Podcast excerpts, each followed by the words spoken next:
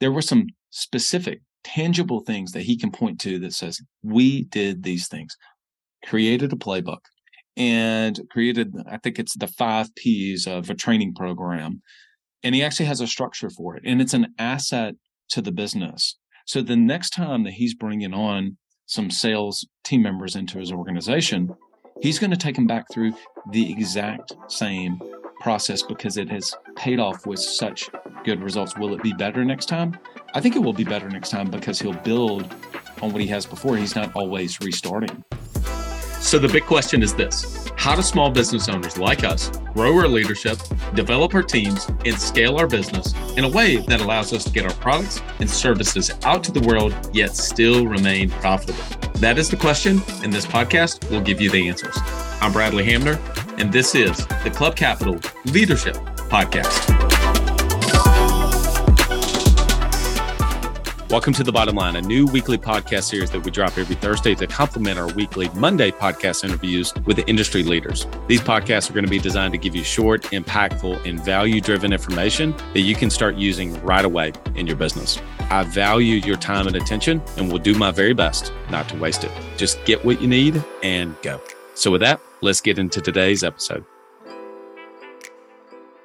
Are you an agency owner looking to better understand your financials and take charge of your tax bill? Well, Club Capital is here to help. As the largest accounting and advisory firm for insurance agency owners in the country, they are way more than your everyday run of the mill CPA. Club Capital provides financial, CFO, and tax advisory services to help you plan and forecast your financial success. You'll meet every month to review your agency's financial performance, the difference between your profit and actual cash flow, along with helping you better understand your bottom line. Visit club.capital to book a solution overview with one of our business consultants. Club Capital, way more than a CPA firm. Hey, everyone. So, if you read the book by Malcolm Gladwell called The Tipping Point, I read it years ago. I actually don't know, I can't recall whenever it came out, but basically in that book, and he's obviously an incredibly accomplished author, but he, in that book, he talks about the tipping point is this concept that it's the moment when a previously slow moving change or idea suddenly becomes viral and it spreads quickly or gets implemented quickly. And I was just having a conversation with someone yesterday about this very thing. And over the last 30 days, they were instituting some training development, like cultural sales, cultural changes into their organization. And the pace of change that has happened and the results and the energy and truly just the vibe in his office and in his business has been better than it has been in his words in years. But here's the thing. He's been working on that for the last 12 months. I remember the very first time he mentioned about working on his sales culture. And it was 12 to 15 months ago. I don't remember the exact time. We actually talked about that. But there was this idea that change can be slow at first and then things happen really quickly. And it was actually him who said, This is really kind of like the tipping point. I've reached a tipping point. And I thought, you know what? I'm going to do a podcast on that because so often we want change to happen so fast. We want to implement fast. If you're an action taker, you're someone who listens to this podcast, you're a business owner, entrepreneur, you take action, you move basically. If you want to get something done, you, you immediately begin to do it. But sometimes you don't always see the results of that. And a lot of times, because we want the instant gratification for certain things, and we are action takers, that's actually the thing that forces us to sometimes lose a little bit of faith. We begin to lose a little bit, maybe even interest or thinking, you know what, maybe there's something else. And I think that's whenever we go down the rabbit hole of the shiny object syndrome or chasing squirrels or whatever. It's because we didn't give enough time to the thing that we wanted to make the change to. And if we just gave it enough time, we could reach the tipping point to where the change actually started to happen.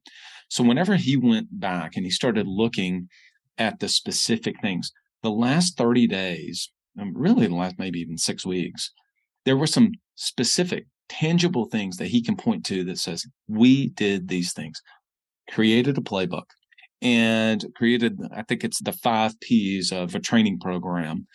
And he actually has a structure for it. And it's an asset to the business. So the next time that he's bringing on some sales team members into his organization, he's going to take them back through the exact same process because it has paid off with such good results. Will it be better next time?